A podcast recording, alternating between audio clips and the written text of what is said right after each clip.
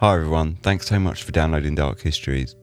The podcast has been growing really well recently, and that's thanks to all you good people who share it around with your friends and families. Before we start, I just want to throw out a few ways that you can help to support the show throughout the growth and keep it sustainable. We have a Patreon, an Amazon book list, a coffee, and an Audible affiliate link. So if you're interested in supporting, hopefully you can find a way to do so that suits you. All of the links for those various things can be found on the website over at darkhistories.com. And of course, just continuing to share it around with all your friends and families is a huge help. So thanks so much for all your help with that. Okay, let's get on with the show.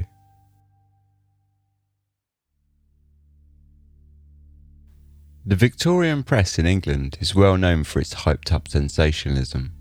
Stories of murder, suicide, and violence scattered throughout the pages alongside advertisements for snake oils and pornographic postcards. It was a sharp reflection of the interests of the masses, undergoing an ongoing attempt at gentrification. Of the thousands of editions, one paper stands out above the rest for its continued pinpoint sensationalism and mass appeal. It was the Illustrated Police News. Familiar to anyone who has ever searched the internet for Jack the Ripper, the paper's large front page illustrations prevailed for over 50 years and continued voluntarily long after most other papers turned towards the inclusion of photography. The illustrations could depict the scenes after the fact and encourage the reader to employ their own imaginations upon the paper's tightly driven narrative of evil and justice. Today, we take a look at the paper alongside some of the bizarre, the strange, and the downright scandalous stories that adorn these pages throughout the 19th century. This is Dark Histories, where the facts are worse than fiction. Hello and welcome to season 3, episode 3 of Dark Histories. Well, it's kind of episode 2, but you know, I kind of messed that up, so I guess it's season three. Anyway, season three, episode three of Dark Histories. Welcome. I'm Ben. I hope you're all doing well and bearing up with this cold. I thought it was pretty cold in England, and you know, the last couple of days we've had like a little bit of snow, almost a centimeter or something. And uh, then I saw on the news that America is apparently undergoing like a once in a generation freeze and it's minus 30 degrees in some places. But I hope you're all holding up well and keeping yourselves wrapped up warm. Before we start, as usual, I just want to thank the new patrons. There's been a fair few since last time I got to do this because obviously last episode I, I didn't have the chance. So I'd like to say thanks to Benjamin, Richard, Jeshua, Kim, Susan, Crystal, Christopher, Kelly with an I, Tristan, and Jenny. So thank you so much, guys. And as you'll see later, it's just a huge help, and especially right now for something that's coming in the future. But anyway, thank you so much, guys. I'll explain more about that in a moment. But first, I also like to thank everyone who's um, bought books from the Amazon Dark Histories wish list. Uh, the wish list was something that I just chucked out there on a whim, basically. Um, but I've received a bunch of books for season three already, and it's just made a huge difference to how I'm approaching season three now. Um, because before I used to approach episodes and look them up and look to see if there were books and things available, and oftentimes I would have to basically do an episode f- for whichever book could be delivered the quickest on Amazon Prime. But now, you know, having the books on hand, I'm able to just go up to my shelf and sort of look at which books I haven't, you know, which subjects I haven't covered and which books might help me with that.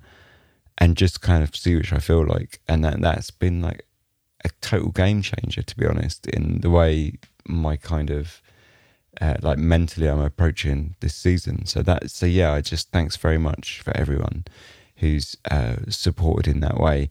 And if you have bought books, or if you're thinking of buying books off that wish list, firstly, feel free to buy like the cheapest secondhand books. But secondly, do try and, um, if you can, uh, include like a little note, or if you want to, because maybe some people don't, but just let me know who it is that sent them because I've had a couple of books show up and I've just no idea who sent them to me. And I, and of course, I would really like to thank you personally for sending them. So if if you can let me know, that would be great. Unless, of course, like I say, that was maybe your intended idea was just to send them anonymously. In which case, as you were, I guess. Yeah, so that's that. I sort of mentioned it just now, but you should definitely stay tuned to the end of this episode for a kind of big announcement about some new stuff coming. And it's definitely worth sticking around for. But there's kind of makes more sense after this episode. So, yeah, I'll, I'll talk about it more later. Uh, as for this episode, it's a really good one. I really enjoyed it. I hope you really enjoy it too. It's called Everyday Sensationalism in Victorian Britain, the Illustrated Police News. Although periodicals and pamphlets had circulated for many hundreds of years prior, it wasn't until the 18th century that a publication that closely resembled a modern newspaper was published in England. The rise of the press came following the Civil War and Restoration and initially proved to be somewhat problematic for the government who saw the influence of the freedom of the press as a threat, and as such, a tax was levied on all papers in 1712. Despite these measures, this didn't stop what was to become a burgeoning market, and by the mid 18th century, there were 12 established London based newspapers and 24 provincial papers that were not only existing but thriving. On the 1st of January 1785, publisher John Walter released the first edition of his new paper named the Daily Universal Register. Three years later, in 1788, it would change its name to the Times, a name which it continues to use until today. Twelve years later, The Observer, another paper that still runs today, would publish the first Sunday newspaper. By the turn of the century, the business of writing the news was an unstoppable force, barreling through taxes and restrictions and London alone saw a rise in titles from 12 to 52. In response, taxes were raised twice more, both in 1802 and 1815, but by the mid 19th century, the game was up, and after a reduction in 1836, taxes were completely abolished in 1855. This abolition opened the gates to the industry, and a swathe of new titles flooded onto the market. The Illustrated Police News was one such paper, First published on 20th of February in 1865, it bucked trends and caused a stir in more ways than one. In the earliest days, the news itself was not often seen on the front pages of papers. Instead, these pages were often reserved for adverts from both companies and individuals. They were densely packed sheets of print with streams of content tied end to end. The concept that one would read the paper scrupulously from cover to cover had not yet been challenged, and it wasn't until much later that this notion held by the newspaper editors would be rudely awakened. As such, headlines played only a minor role and were often overlooked entirely with stories running into one another, often with only the first word of the next story italicized to denote its beginning. The stories were often short and snappy and held very little in the way of detail instead offering generalised stories pulled from around the country. Take, for example, these two unrelated stories taken from the Evening Mail, published on the 1st of January 1802, which run on from one to the other without skipping a beat. The late French naturalist, Dolomieu, has left behind him a most interesting work, nearly completed, on the philosophy of mineralogy. It was written during his confinement. The black created by the smoke of his lamp diluted with water, served him for ink. His pen was a small bone, which, with infinite labour, he ground on the flagstones of his cell, and the greater part of the work was transcribed on the margin and between the lines of the few books they allowed him to keep. Some extracts from this work have appeared in the Miner's Journal. It is to be regretted that the author did not live to finish it, as he intended to introduce a new clarification into the science and to improve the ancient nomenclature. Yesterday afternoon, about two o'clock, a fire broke out at Lady Pembroke's house in Cavendish Square, which, from its violence for several hours, seemed to threaten destruction to the whole neighbourhood and to fill the inhabitants with terror. This continues as such for all four of its pages, only broken by headlines denoting a new section, with each section focusing on various locales. Later studies would show that for the majority, papers were in fact not often read as books, but as much as a quarter of the content was skipped over. Clearly, an evolution in content delivery was necessary. Several papers took up the charge, though one aimed to change the game entirely. After the reduction in taxes in 1836, Britain saw a boom in weekly publications, including the Illustrated London News, which was quite novel for the time. The Illustrated London News was the first paper to include illustrations on the front page rather than a simple title, followed by blocks of dense script. It was founded by Herbert Ingram and its first edition released on Saturday, the 14th of May, 1842, costing sixpence. It was 16 pages long, and the paper's title was adorned by an extravagant illustration of the London skyline with St Paul's Cathedral as a centrepiece. The majority of the front page was a public address stating the paper's mission with no small degree of pomp. In presenting the first number of the Illustrated London News to the British public, we would fain make a graceful entree into the wide and grand arena which will henceforth contain so many actors for our benefit and so many spectators of our career. In plain language, we do not produce the illustrated newspaper without some vanity, much ambition, and a fond belief that we shall be pardoned the presumption of the first quality by realizing the aspirations of the last. For the past 10 years, we have watched with admiration and enthusiasm the progress of illustrative art and the vast revolution which it has wrought in the world of publication. Through all the length and breadth of this mighty empire, to the wonderful march of periodical literature, it has given an impetus and rapidity almost co equal with the gigantic power of steam. It has coveted blocks into wisdom and given wings and spirit to ponderous and senseless wood.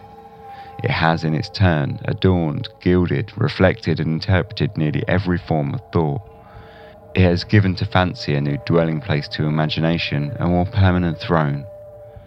It has set up fresh landmarks of poetry, given sterner pungency to satire, and mapped out the geography of mind with clearer boundaries and more distinct and familiar intelligence than it ever bore alone. Art, as now fostered and redundant in the peculiar and facile department of wood engraving, has in fact become the bride of literature. Genius has taken her as its handmaid, and popularity has crowned her with laurels that only seem to grow the greener the longer they are worn. Here we make our bow, determined to pursue our great experiment with boldness, to associate its principle with a purity of tone that may secure and hold fast for our journal the fearless patronage of families, to seek in all things to uphold the great cause of public morality, to keep continually before the eye of the world a living and moving panorama of all its actions and influences, and to withhold from society no point that its literature can furnish or its art adorn so long as the genius of that literature and the spirit of that art can be brought within the reach and compass of the editors of the Illustrated London News. For all the grandeur, the final quarter of the page was devoted to a story bearing the headline Destruction of the City of Hamburg by Fire. Alongside this was an illustration titled View of the Conflagration of the City of Hamburg, showing the docks set aflame in its pages including a number of illustrations of the Queen Victoria's first masquerade ball, and saw the inclusion of small headlines that broke up each story for ease of reading. It was an unequivocal success, with its first edition selling 26,000 copies. By 1855, it had a circulation of 200,000 copies per week. The Times, despite its global reputation and daily publication, was sitting at the same time on numbers of around 360,000. Competitors soon appeared. Two of the largest, Lloyd's Illustrated News and the Reynolds newspaper, launched in 1843 and 1850 respectively, and whilst both enjoyed success throughout the 19th century, neither scaled to quite the same heights as the Illustrated London News.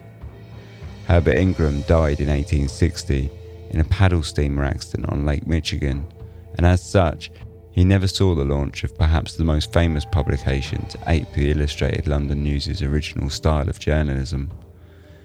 The Illustrated Police News launched four years later in 1864 and would take the concept laid out by these early illustrated pioneers and run with it.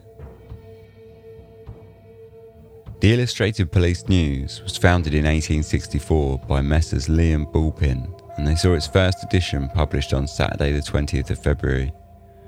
Priced at only one penny, it was significantly cheaper than most other weeklies and a full five pennies cheaper than the Illustrated London News. As such, it sought to hit a wider national and broadly more working class audience. In stark contrast to the first edition of the Illustrated London News, the editorial announcing its mission statement to the world pronounced itself rather more simply as the People's Paper with an aim to provide readers with a truthful narrative of the lives and trials of criminals, past and present. Its content was essentially a simple equation, aiming to marry two of the Victorian era's most popular genres the police newspaper detailing crimes and punishment, with the images from the illustrated journals such as the Illustrated London News, the Graphic, and Reynolds newspaper it consisted of only four pages and it aimed to stuff them full of sensationalism, melodrama, and quote unquote true stories of crime. It was an immediate success and hit its stride with a circulation of around 175,000 copies. In 1865, the paper was taken over by George Purkess, a man who was no stranger to sensationalist publishing. Purkess born on the 10th of February 1832, was the son of a publisher, George Purkess Sr., who operated out of a small bookshop in Soho and who had already published over 20 penny serials during the mid 19th century, with titles such as The Life and Adventures of Jack Sheppard, A Library of Romance, and The Mysteries of the Past. Purkess Jr. had earlier partnered with his father, though the company was dissolved in 1856 three years before the death of Purkess Sr. After his father's death, George Purkess Jr. sought to get back into the publishing game, and within the Illustrated Police News, he immediately saw promise. Liam Bullpin sold the paper to Purkess in 1865, and they attempted to found a similar paper in America shortly after, though the project failed to get off the ground. Over the following decade, Purkess experimented with the concept and in the years following his initial purchase of the Illustrated Police News, he published several other weeklies, each with either slightly less or slightly more risque stories, though they all failed in comparison.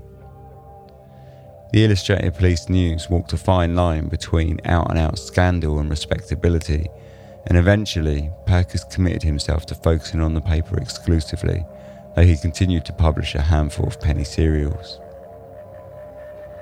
By 1868, the entire front page of the Illustrated Police News was dominated by the woodblock prints it was becoming famous for, each one storyboarding the stories of the week.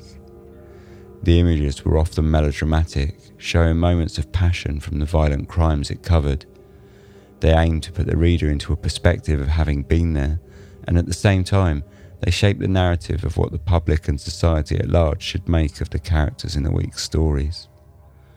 Murderers who were caught were often depicted at the gallows weeping or on their knees begging forgiveness, whilst victims were almost always depicted as falling down, helplessly innocent.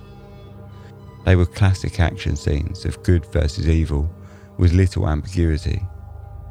The portraits of the main players were also unambiguous, and they employed various shading techniques to enhance a cold stare or soften a victim's face to present each in a way that told the reader exactly what to expect from their personalities.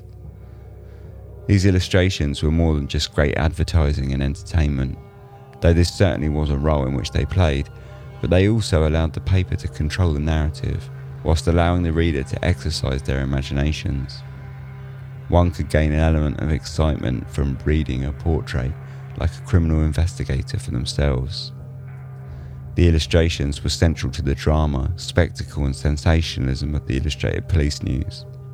It was pure entertainment, and the readership swallowed it up, whilst the circulation ballooned. Although focusing on crime stories, broadly speaking, the Illustrated Police News covered several topics from murders to natural disasters, suicides, and other oddities. During war times, and especially later during the First World War, the coverage would become dominated by battle scenes and war news.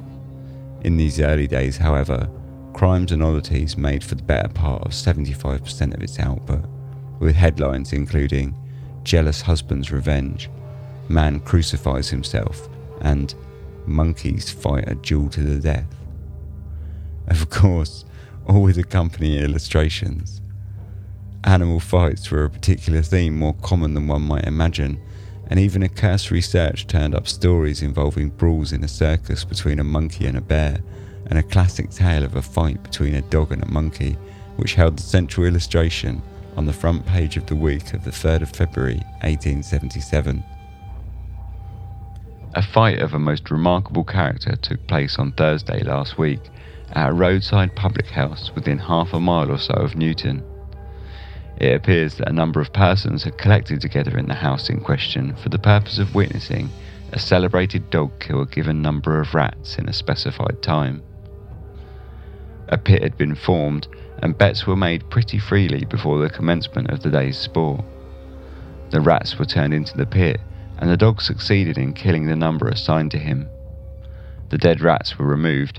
The owner of the dog sponged the animal's mouth and nostrils.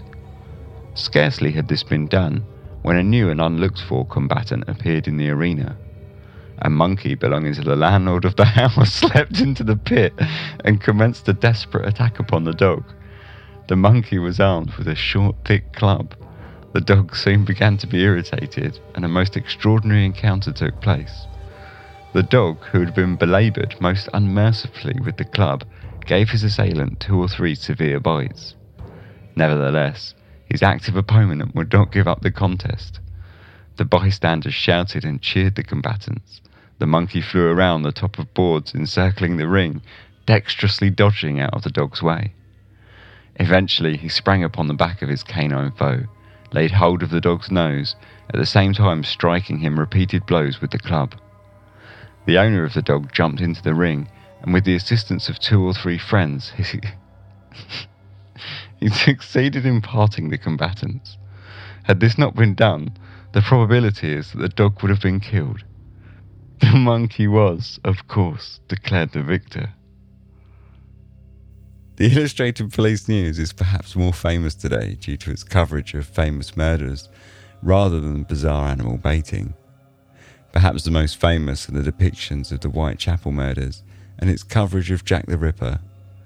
Second only to the Star in its sensationalism, the police news had the added advantage of being able to depict the crime scenes and emblazon them across the front page. Though in the murder reports themselves, the tragedy and horror of the incident would always be pushed front and centre, the editor surely rubbed his hands together at the thought of the circulation figures for the week. Despite the paper's common line of professing itself above such matters, it could not resist a full page illustration of the Mary Kelly butchering. The pandering worked more to heighten the melodrama than actually push a genuine, concerned attitude. Another Whitechapel horror, more revolting mutilation than ever. Open bracket with full page illustrations, close bracket. Murderers like Jack the Ripper were not altogether common, unfortunately for George Purkess, and so in the downtime between juicy stories, it made do with lesser affairs of crime. Thrusting a rat in a man's face, subject of illustration.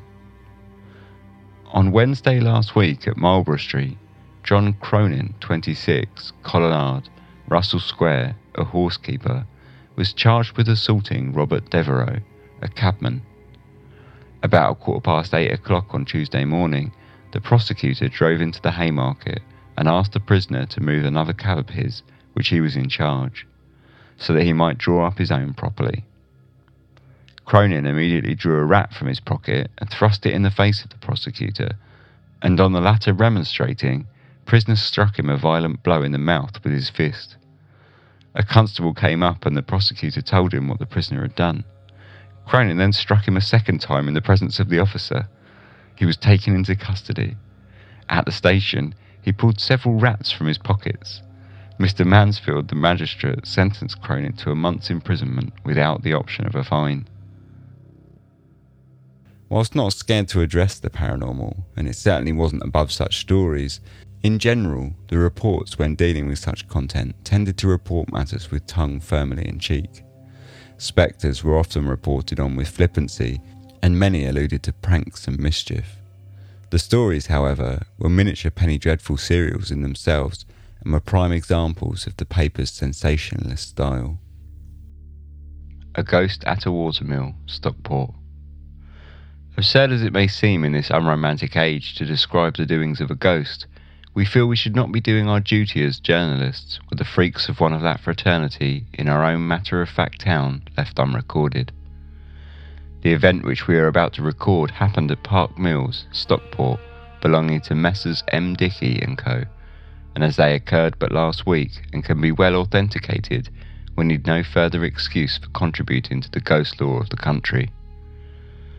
The mills referred to stand in close connection with several other cotton factories, some of which, beside those of Messrs. Dickey & Co., are worked partially by water, which is conveyed in large underground sluices for a long distance.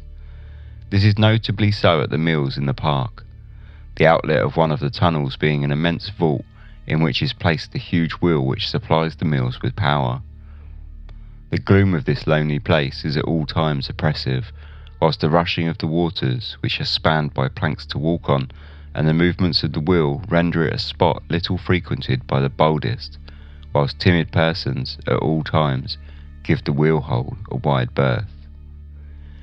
Connected with it, however, are several smaller vaults used for storing purposes, rendering it necessary at times for persons to pass that way.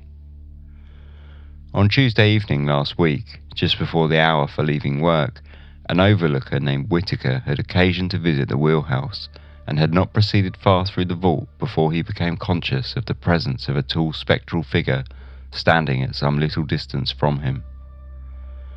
At first he thought he might be deceived, but a light which he carried revealed the fact of a shadowy something being present beyond dispute.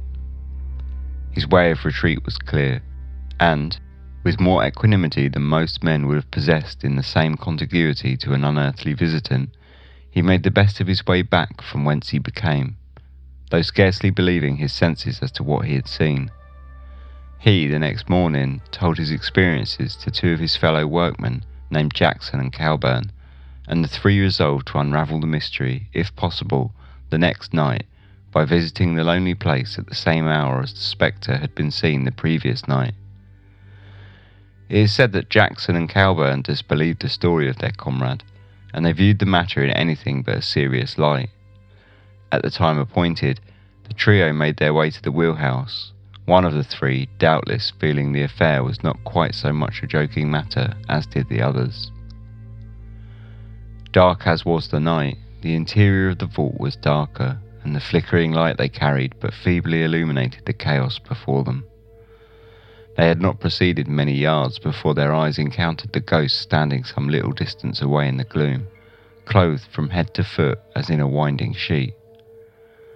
One of the party, we are not told which, beat a precipitate and somewhat ignominious retreat, whilst his companions remained just long enough to make out that the subject was not an imaginary one, and was considerably taller than a man. With many an anxious look to the rear, the two men made tracks for more congenial quarters, joining their affrighted comrade who waited their return at a safe distance away. Next day, the facts of the previous night's adventure were made known to the sons of Mr. Dickey, who held a prominent part in the management of the mill, and their curiosity being aroused, it was decided to make yet another visit to the wheelhouse in the evening, and, if possible, ascertain the cause of the strange visitant's appearing. To test the matter still further, it was decided that Mr. Wardle, who is a volunteer possessing a rifle, should make one of the party. Half past five o'clock found some six or eight persons ready to descend to the spectre's haunt, provided with a bull's-eye lantern, a rifle, and some blank and ball cartridges. They had not to wait long before the apparition again put in an appearance. When the men began, like Hamlet, to question the ghost as to why he visited the place, though in accent and languages far from Shakespearean, but the spectre answered not a word. Summoning courage, one of the party suggested firing a shot from the rifle, which was done by inserting a blank cartridge. Still the apparition moved not, but stood its ground. The word was given to try another shot, but before this could be done, the ghost beat a rapid retreat in the direction of an aperture which led to the mill yard, and before any of the party could follow it, vanished out of sight. Some clue to the mystery is said to exist in the finding afterwards of a length of white cloth, which is supposed to have been part of the habiliment of the strange visitor, who is supposed to be an employee of an adjoining firm. The affair has caused much excitement in the neighbourhood, but there are many who still believe in the ghost of the Park Mill wheel who will, doubtless, be seen many times yet, if only in the imaginations of the more credulous workpeople. Another strange element of the culture of the paper revolved around its stories of somnambulists, or sleepwalkers to you and me. These stories generally fitted into one of two categories either somnambulist murderers killing people in their sleep, as was the case in the story headlined Wife Killed by Somnambulist Husband, or of somnambulist young women who climbed out of a bed in the black of night naturally scantily clad, and proceeded to sleepwalk themselves into one perilous situation after another. The fearful position of a somnambulist, narrow escape, which bore a single illustration taking up the entire front page on the 17th of April 1897, depicted a woman walking from a rooftop along a narrow plank of wood, her nightgown frightfully revealing her curves, enough to make any Victorian reader blush as he paid for the issue at his local newsstand. As the circulation of the paper continued to grow, other papers criticised the paper openly, stating that it could inspire the more intellectually minded readers towards crime and even encourage juvenile delinquency. Under the headline, The Worst Newspaper in England, the Pall Mall Gazette ran an interview with George Purkess concerning the Illustrated Police News on Tuesday, the 23rd of November 1886. This more upmarket paper had previously held a poll to vote for which publication they thought was the worst, and its readers had spoken. From this lofty position, a reporter for the Pall Mall Gazette took it upon himself to report on the Illustrated Police News, to clue the readership in on that which they so looked down upon. One of our representatives betook himself to the office of the journal which has acquired so unique a distinction in order to learn something as to its character, career, and circulation, and to discover what points its conductors could plead in defence of the publication. He was without delay introduced to the proprietor, Mr. George Purkess, who received the verdict of the jury with great good temper. The premises are not of the princely and palatial order. A small shop, in fact, does duty as publishing office and the editorial rooms of the upper floors which are diminutive and dark, and certainly late on a wet November afternoon, also somewhat dismal. The proprietor's apartment is three parts office and one part sitting room. On the desk lie copies of Truth and Punch, while on the walls are a number of coloured pictures, mostly identified in some way with the police news. I acknowledge it to be a sensational newspaper, said Mr. Purkess, in reply to a question in which the reputation acquired by the journal was suggested. But we are also credited with giving the best portraits published by any journal, not excluding the Illustrated London News and the Graphic.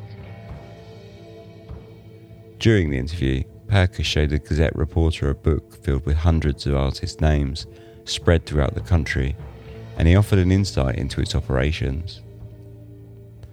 I know there exists a popular impression that our illustrations are largely imaginative, but as a matter of fact, we are continually striving after accuracy of delineation. If a tragedy were to occur in London today, we send an artist straight away to the scene. Should a terrible murder or extraordinary incident be reported from the country, we would at once dispatch a telegram to one of the artists whose names are in the book I have shown to you. Or, if we were not acquainted with an artist in the locality, we would advise a newsagent to instruct one on our behalf.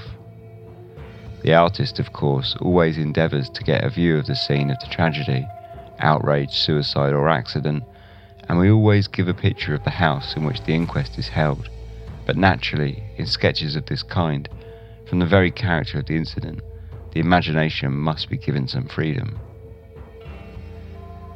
In defence of the claims that his paper promoted crime and criminality, raising the profiles of murderers in the view of the public, Purkess defended it with a wave of his hand.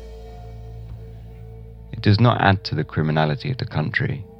In fact, it is a distinct deterrent to crime because it warns people of the horrors of crime and the results following upon the commission thereof. I know what people say, but as I replied to a friend who asked me why I did not produce some other paper than the police news, we can't all have Timeses and Telegraphs, and if we can't have the Telegraph or the Times, we must put up with the police news.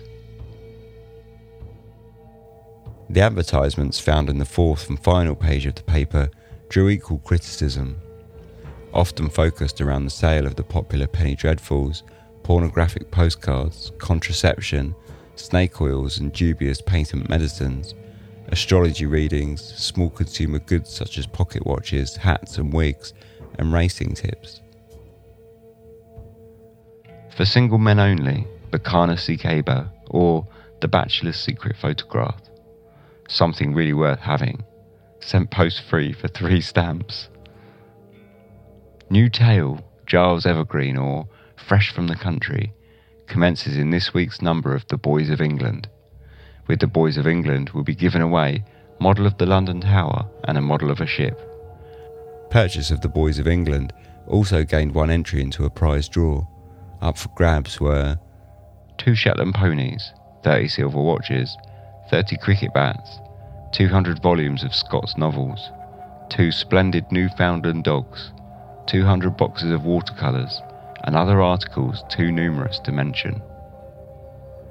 Other books and pamphlets for sale included The Adventures of a Ballet Girl, The Death Mystery, and The Monks and Their Maidens A Thorough Discovery of Convent Life, neatly bound. Many of the painted medicine adverts outside of the numerous aids for healthy moustache growth were for sufferers of various STDs, though the adverts themselves were often vague citing malaise or general weakness as symptoms. Despite being largely useless, these miracle cures offered a level of discretion, with the patient being able to send off a few stamps and anonymously buy a cheap miracle cure, a solution far more appealing than a visit to the doctor who might ask awkward questions. A grateful patient, restored to health after many years suffering from excess of youth and private diseases, will be glad to send the prescription and advice by which he was cured for two stamps. The paper continued to grow with this tried and true package for almost 30 years, but as the century began to close out, a new era was dawning. The working classes who had been undergoing a process of gentrification were finding their tastes, pursuits, and interests changing, and with it, the Illustrated Police News responded in kind. By the 1880s and 1890s, the paper began to see a downturn in violent crime reports, down over 10% on the previous decades, whilst an increase in sports related stories, betting tips, scandal, and non violent crime reports saw a dramatic increase. In 1892, George Purkess sold the paper to George Lyon Bennett under the company name of Purkess and Family Co. Just months later, on the 19th of December 1892, George Purkess Jr. passed away with his death making only a small entry in the bottom corner of the second page of the Illustrated Police News that week. Mr. George Purkess, proprietor of the Family Doctor and this journal, died on Saturday morning at his residence in Avenue Road, Regent's Park, from tuberculosis. A few weeks ago, he underwent an operation and was thought to be going on well. As late as Friday afternoon, he was visited by his old friend, Mr. Arthur Swanborough, manager of the Royal Music Hall. Deceased was highly esteemed by a large circle of friends. After George Purkess's death in 1892, the paper continued to run, though it underwent a great many changes. It jumped up in page count and then fell again upon the outbreak of the First World War, the battles of which dominated the paper throughout, replacing the stories of crime, though the stories pertaining to sport remained untouched. It saw a price increase, and though after the war the crime content returned, it became increasingly marginalised in representation to the paper's sports coverage. Eventually, the paper's long standing tagline of law courts and criminal record was dropped and it was replaced with the Sporting Weekly Record. The paper's publication day changed from Saturday to a Thursday, allowing for readers to scrub up on their football news before the weekend's games, and for the first time, photographs rather than illustrations were used. Eventually, the paper would turn almost entirely towards sports, and on the final edition, published on March 3, 1938, the paper was 100% sports coverage. The headline on the front page read, Teams that should win Saturday's Cup ties and the illustration was of football stars George Cummings of Aston Villa and Charles Craven of Grimsby Town. Whilst the paper's dramatic change of face and eventual downfall was relatively swift, it reflected a greater societal change that had taken place since its birth. The working classes of the mid Victorian era were slowly tamed, their leisure habits refined and gentrified. True to its humble mission statement from the first edition, it had maintained its place as the people's paper for over 50 years, treading a fine line between scandal, violence, and respectability. It aimed at a mass market with perfect precision, and whilst the truth of many of the reports is certainly something that could be argued, it offers a fantastically intriguing and oftentimes darkly humorous view into the entertainment pursuits of the Victorian working class. Whether or not it had managed to uphold the high values of morality professed by the first edition of the Illustrated London News is doubtful, but hey, at least we all got to hear the story of that one time that the monkey and the dog had a fight in a pub in Newton.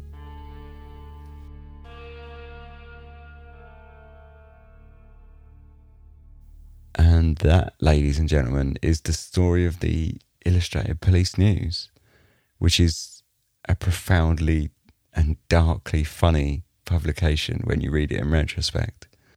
This episode was a little bit different from other episodes, sort of more similar to the zombie and the vampire episode, where I sort of took a subject and gave an overview of it.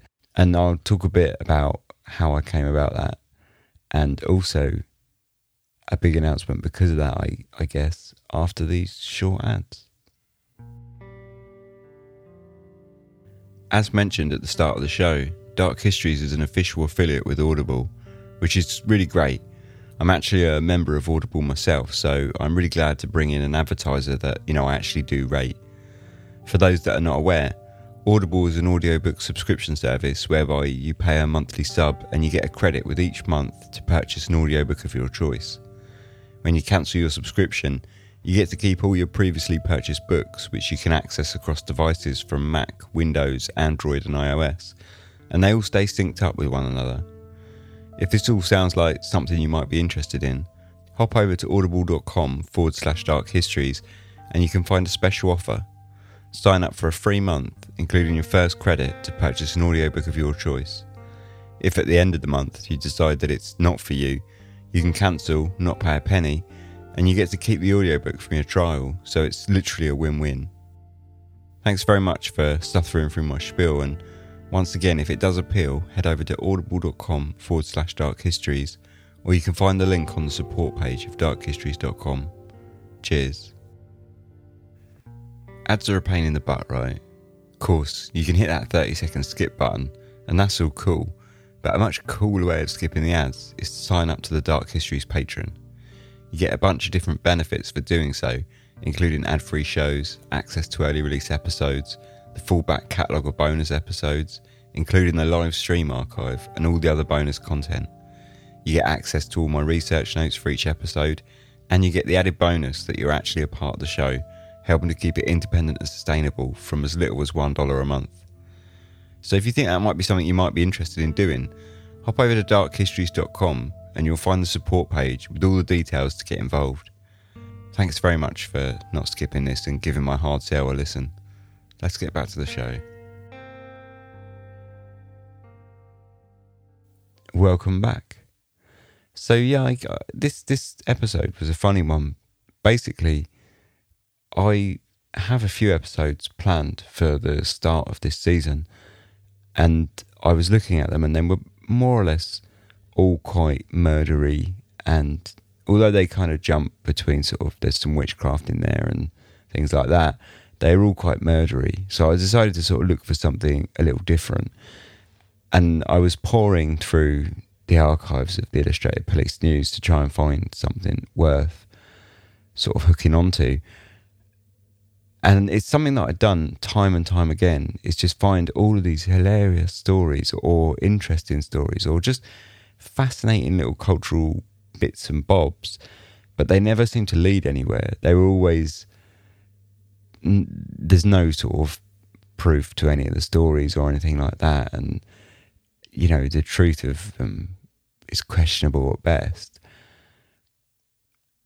and I always sort of found it frustrating that I, I had nothing to do with these stories because they were so funny and, and and so interesting and just fascinating to me at least. And I suddenly sort of dawned on me like, hey, this this is an episode in itself. I can just write about the Illustrated Police News.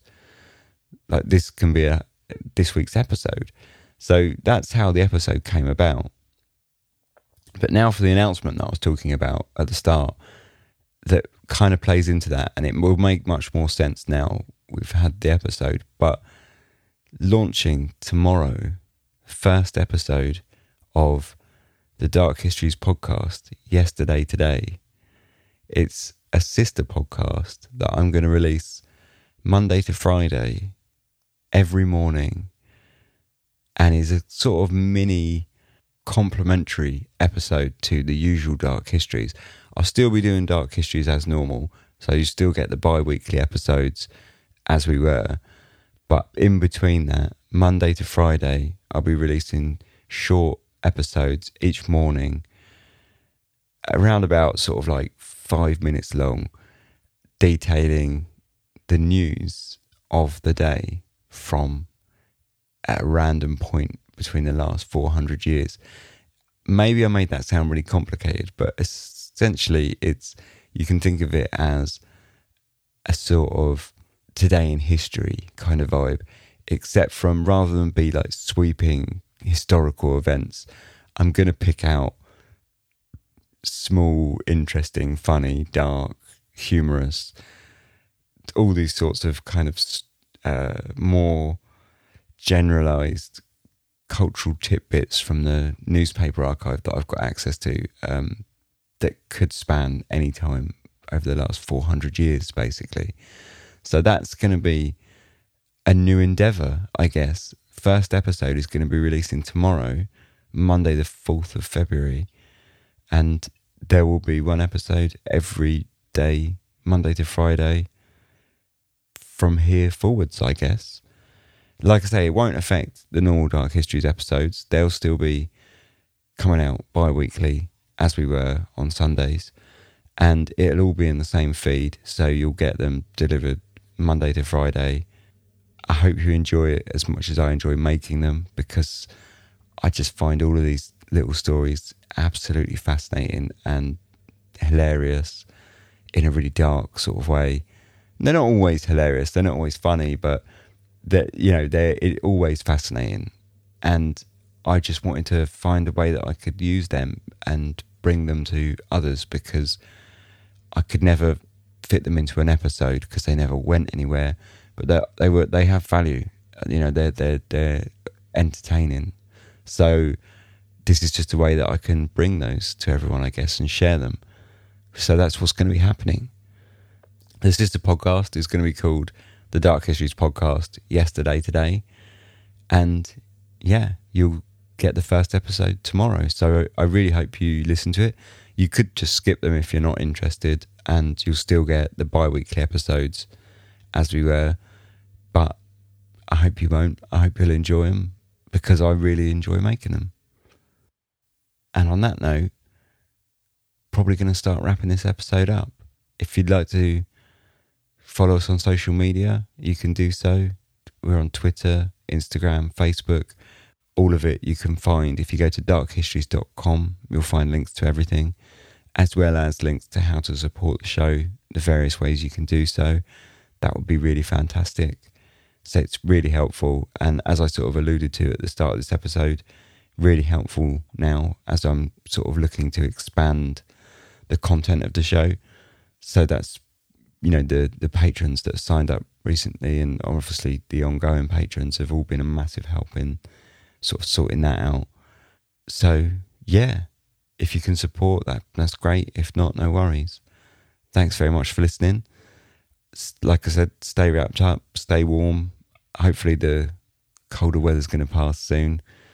I was only thinking the other day that we're already moving into February, and that means that spring's on its way. So I guess fingers crossed for that and keep wrapped up until then.